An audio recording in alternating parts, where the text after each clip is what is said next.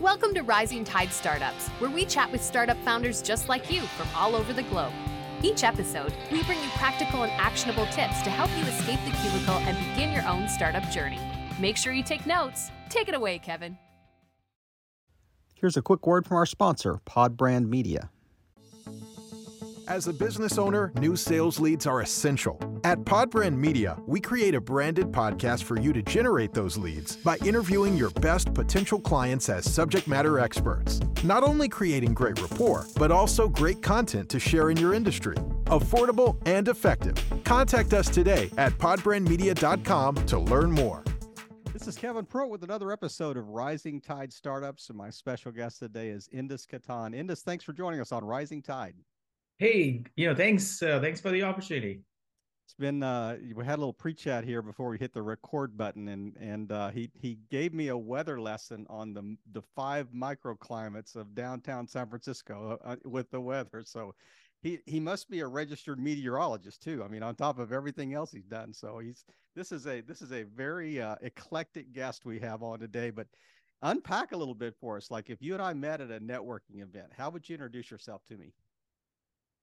Well, I grew up in India, you know, did an odd jobs, you know, fled India amongst the the upheaval of the coal mafia, now living in San Francisco for close or San Francisco Bay Area, close to 10 plus years, and a startup founder.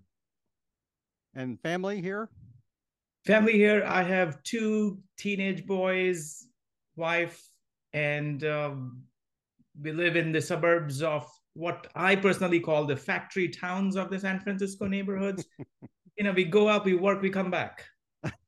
It's a bedroom community for sure. Bedroom community for sure, yes. So before we get started, I've got a I've got a really interesting question. You know, somebody that's like at ground zero of San Francisco. I mean, for those of us that live on the other side of the country, you know, all we get is like news reports. So tell me what the current startup climate is like you know, with the SVB scandal and with, you know, companies moving to Austin, Texas, and everything we hear is like everybody's fleeing like a bunch of rats leaving a sinking ship here. But tell me what the real story is on the ground. I'll tell you a secret. It's hot. It's going great guns. And what SVB? That was like many, many ages ago. I'm what kidding. SVB? I'm kidding. Silicon Valley Bank for those that that don't. For we were just using acronyms here, so yes. So that was my nutshell, but I think we are back in action. If you've seen the chatter around OpenAI's Chat mm-hmm. GPT release yep. and overall momentum, I personally feel this is 1994. Hmm. Uh, if you remember 1994, when web browser came out. I think the second version of or third version of Netscape Navigator. Mm-hmm. 93 was the first version. And all of a sudden, everybody just woke up saying, oh, this is magical. Mm. Amazon was born, Yahoo was born. The the two engineers at Google were still in undergrad. I think they were in undergrad. They had these ideas. All sorts of new innovation happened in 1994 as a foundational year. And then you know, up to 999, we had a great bull run in tech, of course, dot com. I feel this is 2023 is like 994 hmm. in terms of what's going to happen in the AI in the next five years. What an interesting uh, description. I, I was actually doing another interview earlier this week, and we were talking about, you know, what does email 2.0 look like?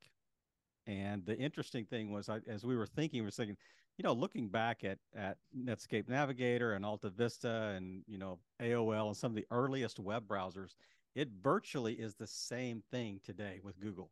You know, email that started in early to late 80s, early to mid 90s, something like that. So I think it was when I first got my first email address. I mean, it's virtually the same, you know, operation as it was then. But in tech, everything else it seems like it's changed, you know, in quantum leaps you know, but those two th- seem pretty consistent from the beginning, from its origin. What do you what do you think is the next iteration related to? I mean, what is email 2.0 or 3.0 if there is a 3.0 version? What do you think it's going to look like when there's this a dramatic shift? And is AI going to come into play here or Chat GP? GPT? I think AI is already playing in the email. The, the thing which AI is doing now in a very limited way is helping us write and read email. So if you mm-hmm. want to write a longer email, give bullets, it'll expand it. If you want to summarize a long email, use ChatGPT. I personally feel the 3.0 or 2.0, whatever version it is, I don't think we are going to an email application, say, hey, to a at john.com, cc b at y.com, mm-hmm. subject line. I think all those constructs going to be taken away. You will be dictating to a secretary, just like you know, 50 years ago, mm-hmm. hey John or hey Linda, send an email to you know jill at acme.com or jill, jill at acme, not even .com. And the AI secretary will pick up, oh, you mean Jill? Oh yeah, she sent an email yesterday. You want me to follow up? Okay, good. And here is the draft I'm thinking based on yesterday's content. Mm.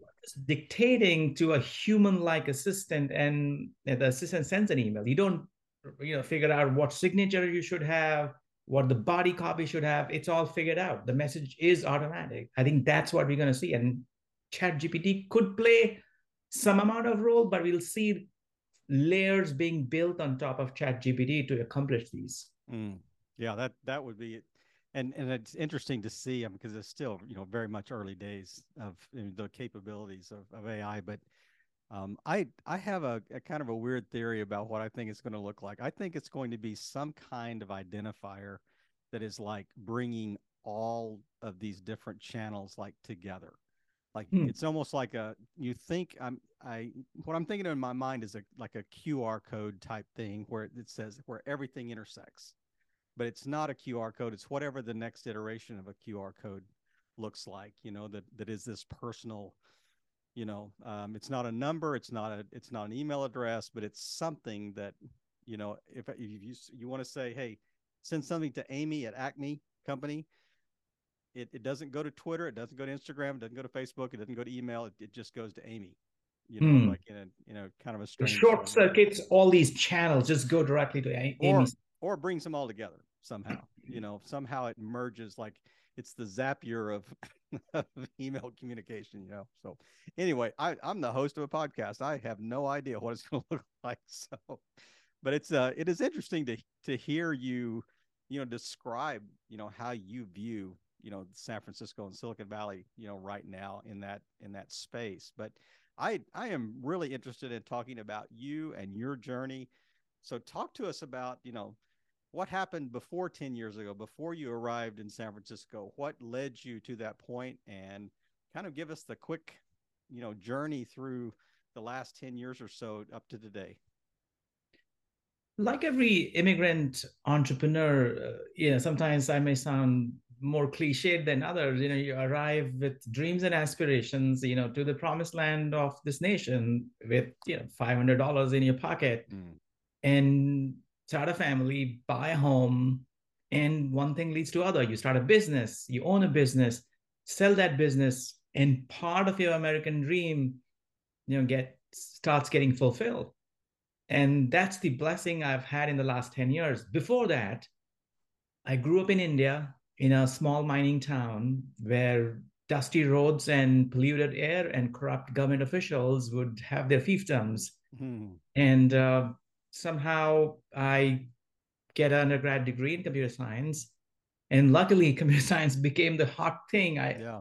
in my wildest imagination, I had no idea. It was just a stroke of randomness that you know computer science happened, and one thing leads to other. And uh, I worked for a few companies that were that became very popular later and then started a business moved to this country and life feels so normal you know when i talk to someone or who have who has known me in the past see you are exactly the same but your life has changed mm. and that's how i describe it that you know we grew up where we grew up those are roots but now what we have become is what we are right now yeah I so uh, is was there an exit somewhere along the line where it, it just changed the the rules of the game for you, where you said, now I can actually work on stuff I want to work on?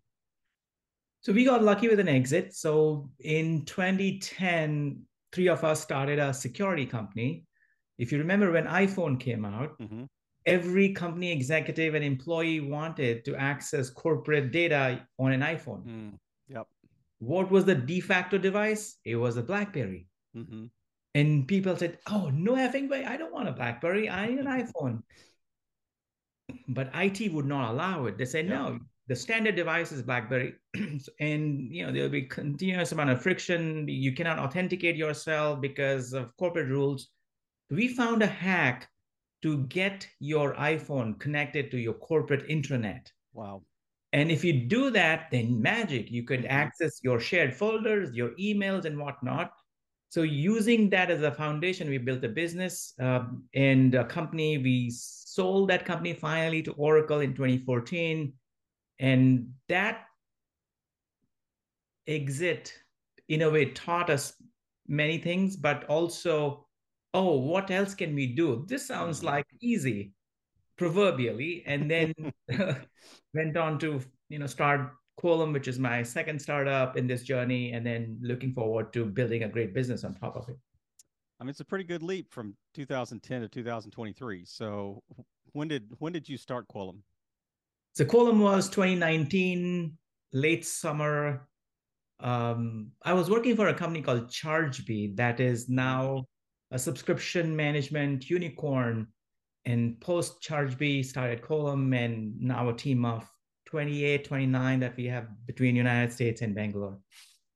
So, so many startups, uh, so many successful, I think, start or really products that grow into companies were started because the founder was actually scratching his own itch, so to speak.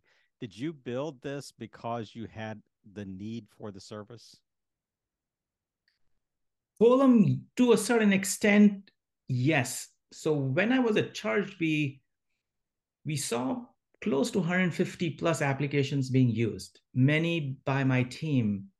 And we were using spreadsheets for keeping the record of what applications are being used.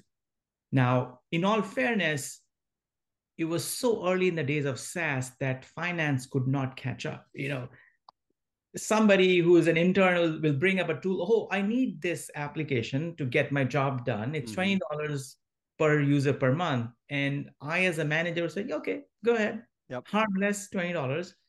Sooner or later, that twenty will become two hundred Mhm. because you got some more paid features, and then one user will get multiplied by five because Mhm. other people loved it.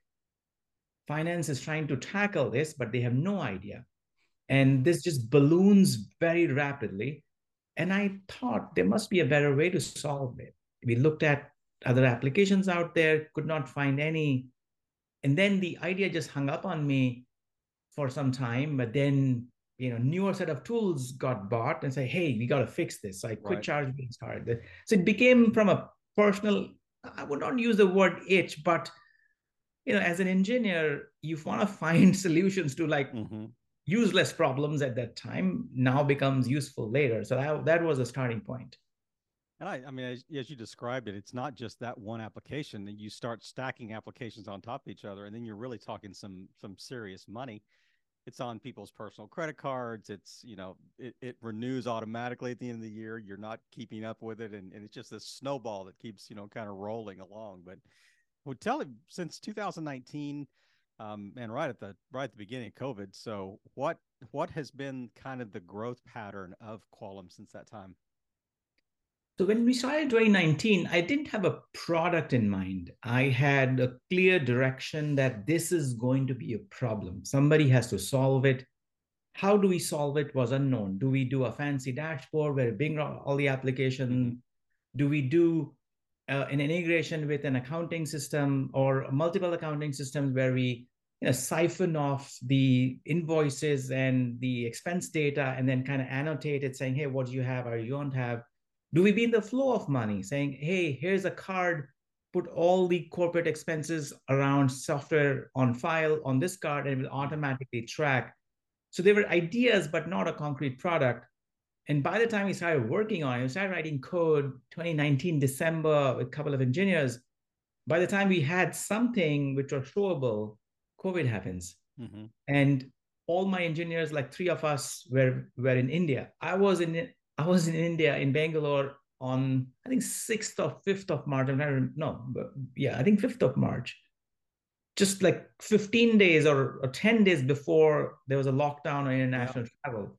So I scrambled. My wife would call me, "Hey, are you sure? You know, you want to spend like a few more days? You'll get stuck. There won't be any flights back home." but you know, I got out slightly earlier than usual. But the, the problem happened. The engineers were stuck. We were disconnected. They didn't have internet service at home. So we had a two month of literal stall in our in our planning, in our execution. But then things started picking up. We got some more engineers on board, and then you know we are building the product. So it's been it was rocky during COVID, but then you know we just learned to survive and then come out of this. I honestly think, and I mean, we can't. I thought we were all going to be dead. Hmm because no vaccine inside. yep. Yeah. People were dying, unknown numbers, mm-hmm. n- nothing concrete from the press or the media or the pharma or even the politicians. So, okay, where is the end game? What do I do now? But yeah, yeah came out of it. Did uh, at at the beginning were were I guess your assumptions you know slightly anecdotal or did you really like talk to a lot of you know ctos and you know folks out there that that would you know hey is this a problem? Is it big enough to build something around it? you know type thing and what what does it look like? What does it need to look like? What kind of market research did you do? So when we when i started Quolum just after i quit chargebee i talked to around 10 cfos and the results the answers were mixed they said yes this is something is important but i don't want it now. I'm not interested in, in it right now. Or i'm not interested. That now sometimes mm-hmm. was like hidden in between what they want to say. The reason was there was too much money chasing the startups. They're they're flush with cash. Yep CFOs, if you look at their priority, number one is revenue. How can I get more money in, into the into the company? How can I get more customers? Expense line items were much below the radar, and software is number two expense. So first is people. They said, no, no, no, important, but not right now. Please come mm-hmm. back later. So we had some good feedback on the product itself, but very poor response on whether somebody's going to pay for this and but we kind of persisted. And when we did the first version of the fully built product which is 2021 december like a rough sketch of what we we're working on that's when the cfo said oh this is interesting. And at, by that time i had talked to almost 150 people. Mm-hmm. so earlier the sample was small but once we had something very tangible we showed it to almost 150 people. And these were CFOs who were not connected or known to me. These were like in my second degree on LinkedIn. I would do right. cold outreaches and they would take a phone call or a 15 minute call and give me feedback. And we continue building in that. I'll give you one more soundbite on that. We did have a product which was a, um, a finance related directly from a you know flow of money perspective. They said, yes, I would use it. I like the value prop but I would only use it once every quarter or once every month. Mm-hmm. And my question to them was, what would make you use this every day or every week? And the answer they gave us, be in the flow of money. With that, we went back to the drawing board, added what we now have world's first software purchase card. Mm. And that completed our story. We released the product in 2022 and we added beta customers. Now we have close to 25 paying customers. And amazingly, in terms of that journey from nothing to idea to feedback to build out. So is that is that software purchasing card? Is it actually a card or is it a kind of a white labeled overlay like the front door that they you would go into and then there's actual companies behind it there are actual pay merchants or actual cards or is it actually the the card itself. Does that make sense? It's actually a card itself. Think of that card as an Amex on steroids for software buying. Hmm. So it's a virtual card. We don't ship plastic because you're yep. making all digital purchases. Right. Let's say you want to buy Zoom. You take that 16 digit uh, number, put it on file on Zoom. we authorize those transactions in real time. And based on your rules, Jill can buy Zoom for $500 as a rule, would authorize the transaction, let it go through, automatic collection of the invoice, reconciliation, pushing of that transaction to your accounting system, and counting the number of licenses and users on that transaction. Mm-hmm. So imagine you see a statement line item immediately after the transaction goes through, you double click on it, it'll show you how many users, what were the invoices, how much did they use, what does the product do, and it'll automatically push this to your QuickBooks or your NetSuite. So we that's the loop that completes with the card. So I'm going to expect a royalty on this, but I mean, as my entrepreneurial gears are spinning, I'm thinking then you've also got to negotiate on the back end with this with the service providers to give them a discount on the subscriptions. You know, if they would use this card, so you know that that would give an extra incentive for companies to actually use this. But you uh you mentioned CFOs uh, that you talk to. I would think this would almost be as important to CTOs. You know, because I I want to know what's my budget. Am I staying within my my departmental budget? What subscriptions are out there? Who has licenses? You know that type of thing. Is it? Do you see a use case there as well? I think it is, and you're 100% correct but we have not been successful to crack the mindset of a proverbial CTO because they are worried. And, and it's and the reason is you as a CTO want to know where is your budget, but your priority for other things are at the top, your mm. application performance, your security, engineering, yeah. velocity, and others. So the money comes at the bottom of the priority in top four, top five. They want to solve it, they want to see it solved, but they are not actively pursuing a solution. They only care at the end of a fiscal year. yeah, because it's a hey, the CFO, yeah, because the CTO is being judged on application performance, on other items, not by the spend. Luckily, the software spend is still a lower number compared to engineering spend. Mm-hmm. So it's okay for now, but I feel sooner or later, just like you know, I'll give you an analogy. Let's say you are manufacturing cars. What is the direct spend? Your sheet metal, your paint, your parts, your labor, right? Like three or four things, just an abstract. For software, sooner or later, your APIs, your mm-hmm. cloud, these are or your two direct spend. And as the cost of API and, and the number of APIs keep growing, the CTO will wake up and say, "Oh, why am why is my software expensive? Yep. because my APIs are. So let's find a cheaper one. Let's be more optimistic and you know performant on APIs.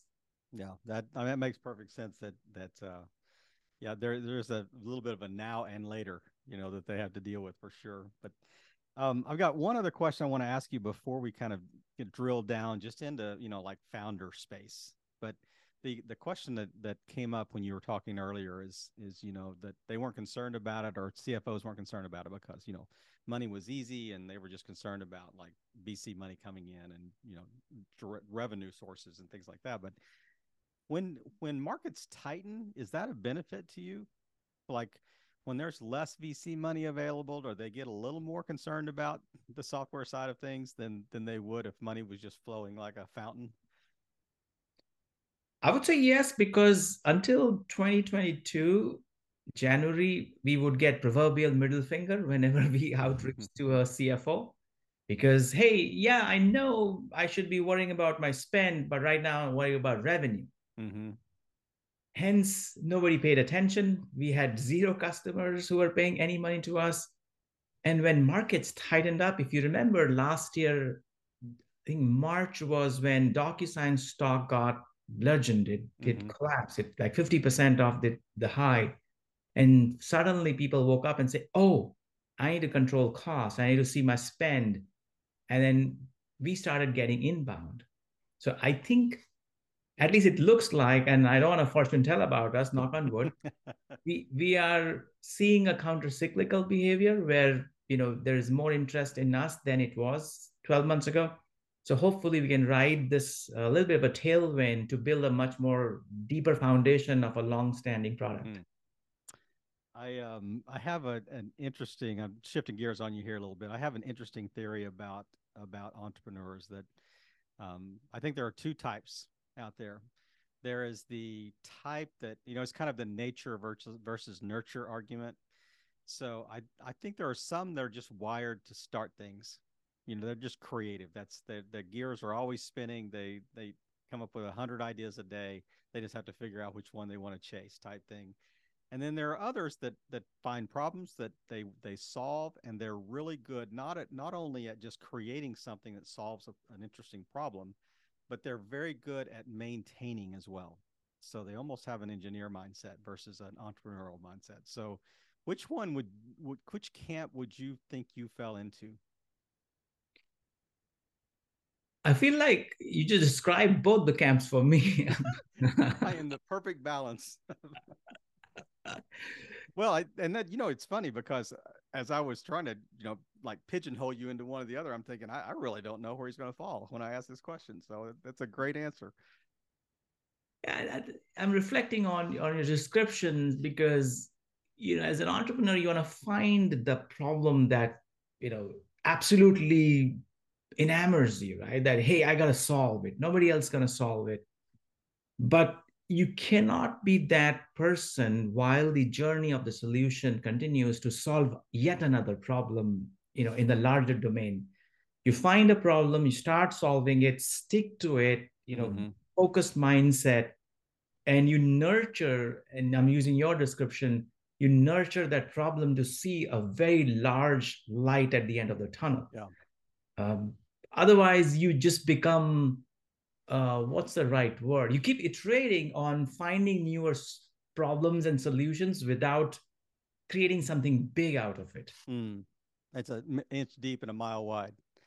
Yeah. so, do you think it's important for entrepreneurs to be passionate about what they're about their product or service, or does it matter?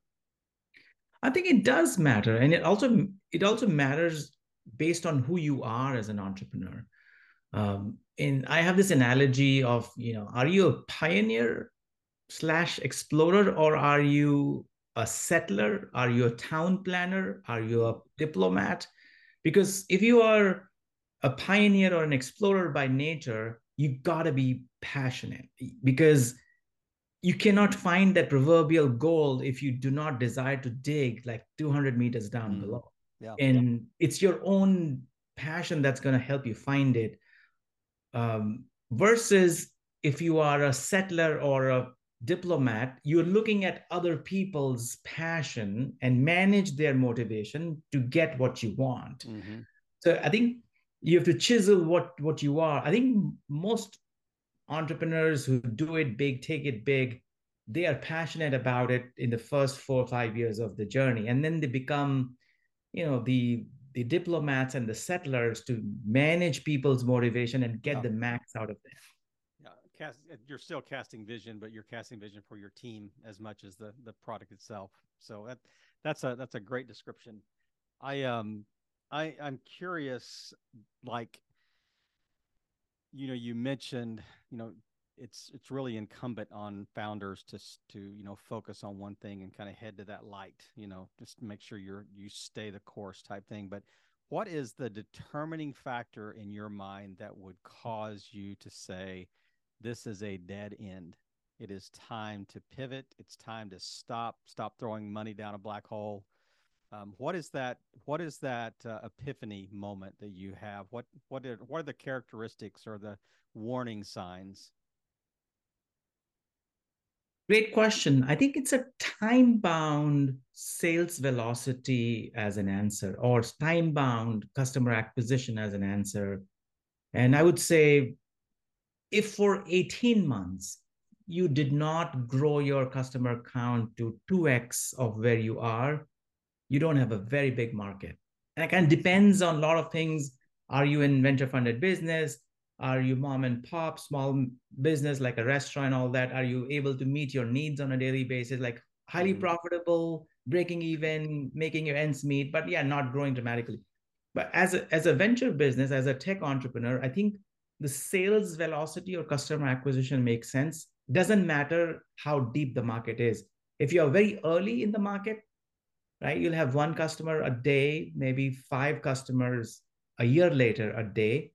Are you in that zone in that 18 month period? If you still have that one customer, you have built a niche problem yeah. solution statement, it's not a, a venture scale business that's mm-hmm. going to go like you know millions of revenue dollars of revenue that is that is when you should you know figure out the fork in the road shall i call it quits or just make it a lifestyle business and keep doing it mm-hmm.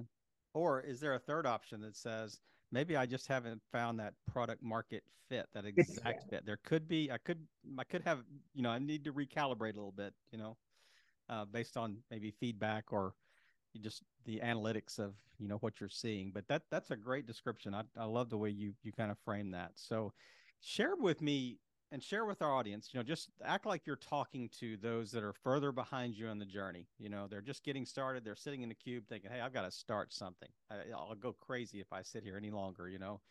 What are one or two just really foundational principles that you wish you would have known when you first started you know leading a company um, that you think are you know are pretty agnostic. They're they're not industry specific, but just generic general principles that w- you think would be really helpful to those that are just getting started.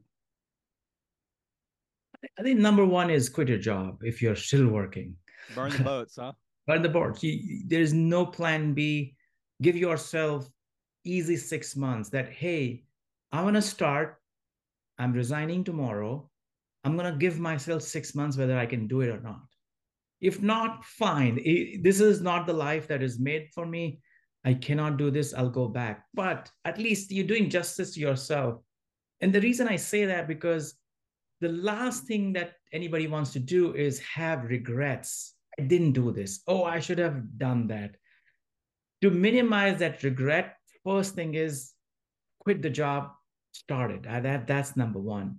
Number two is find who you are from a sales versus a builder perspective.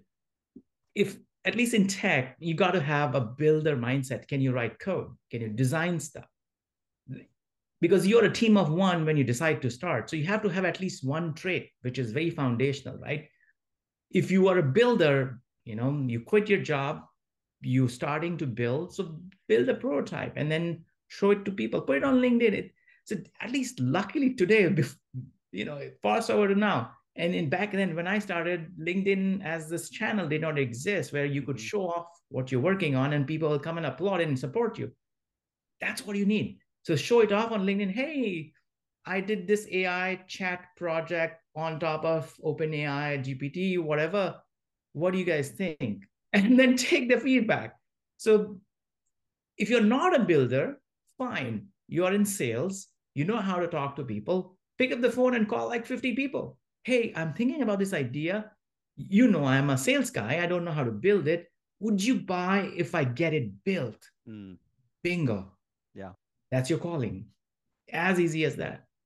I love it. I, I love it. It's uh and it and you you really do have to have thick skin because if you're going to throw it out to the marketplace you're going to expect there's there's going to be 10% that hate it 10% that love it and 80% that don't care so yeah it's, it is interesting it is it's a great it's a great uh channel to you know to to have things tested you know and and to get feedback on but uh yeah i love it i um i i'm curious uh, let's let's go back to Quolum for just a second. What do you anticipate it's going to look like you know 18 months from now 36 months from now what did i mean obviously you know taking your own medicine proverbial medicine so to speak you know you're you're staying the course so obviously it, it's growing you know enough to to indicate that hey we're kind of on the right path here but uh, what is it going to look like yeah we are still very early uh, i'll say this every customer conversation is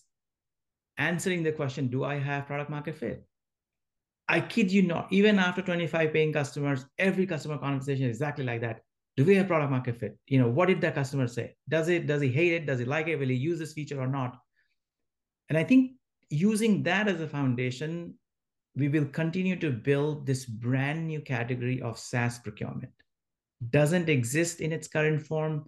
if you follow this whole you know spend management as a larger category it is all about direct spend which is you know let's go back to our automobile manufacturing example there is spend management for manufacturing why because you're buying paint sheet metal labor parts supplies what have you to get the car built.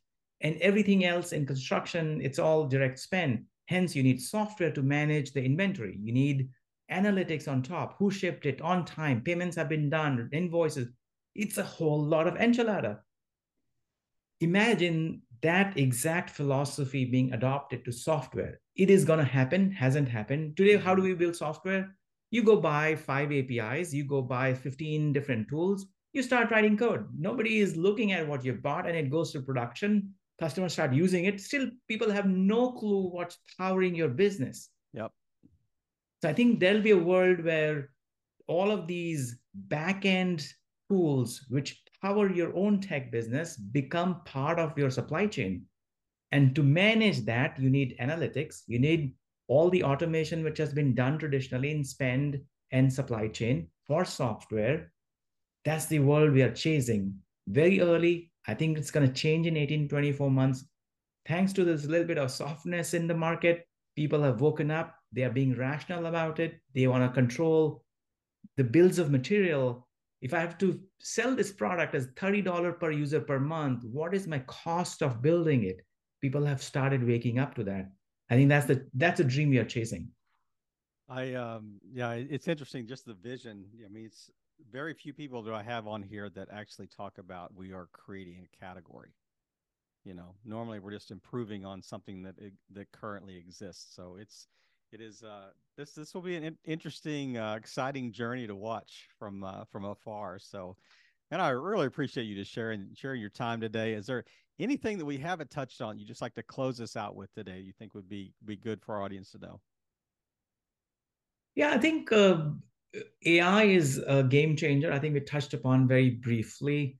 And if I could use the nuggets that we discussed, I think you know it's time to build again from an AI perspective. I think we did a great run in software as a service for the last eight, 10 years. And the inflection point to me personally, and you'll not believe this. So most of the time you're watching the venture funding dollars as an indicator of success in software. For a change in the last 20, 20 years, we're watching the papers written on AI being published by academic institutions as an indicator for success in this new category. So imagine these convergence of the dollars and the academic papers. That to me feels like there's something brewing for the next 10 years. Yeah. Yeah, absolutely. For sure. That's that's an interesting confluence of of two disparate parties out there that have been in the in the past. But Indus, thank you so much for just taking time. I know you've got a busy schedule, you've got a team to lead, but uh, really enjoyed the chat and uh, learned a great deal in a, in a very short period of time. And I just appreciate you sharing your insights and your history and experiences and hope for the future and just really playing your part in helping all boats rise in a rising tide. Indus, have a great weekend. Thank you, Kevin, for having me. We hope you heard some great takeaways. Make sure you follow up with our guests today and show them the support they deserve. As always, thank you for listening and playing your part in helping all boats rise in a rising tide.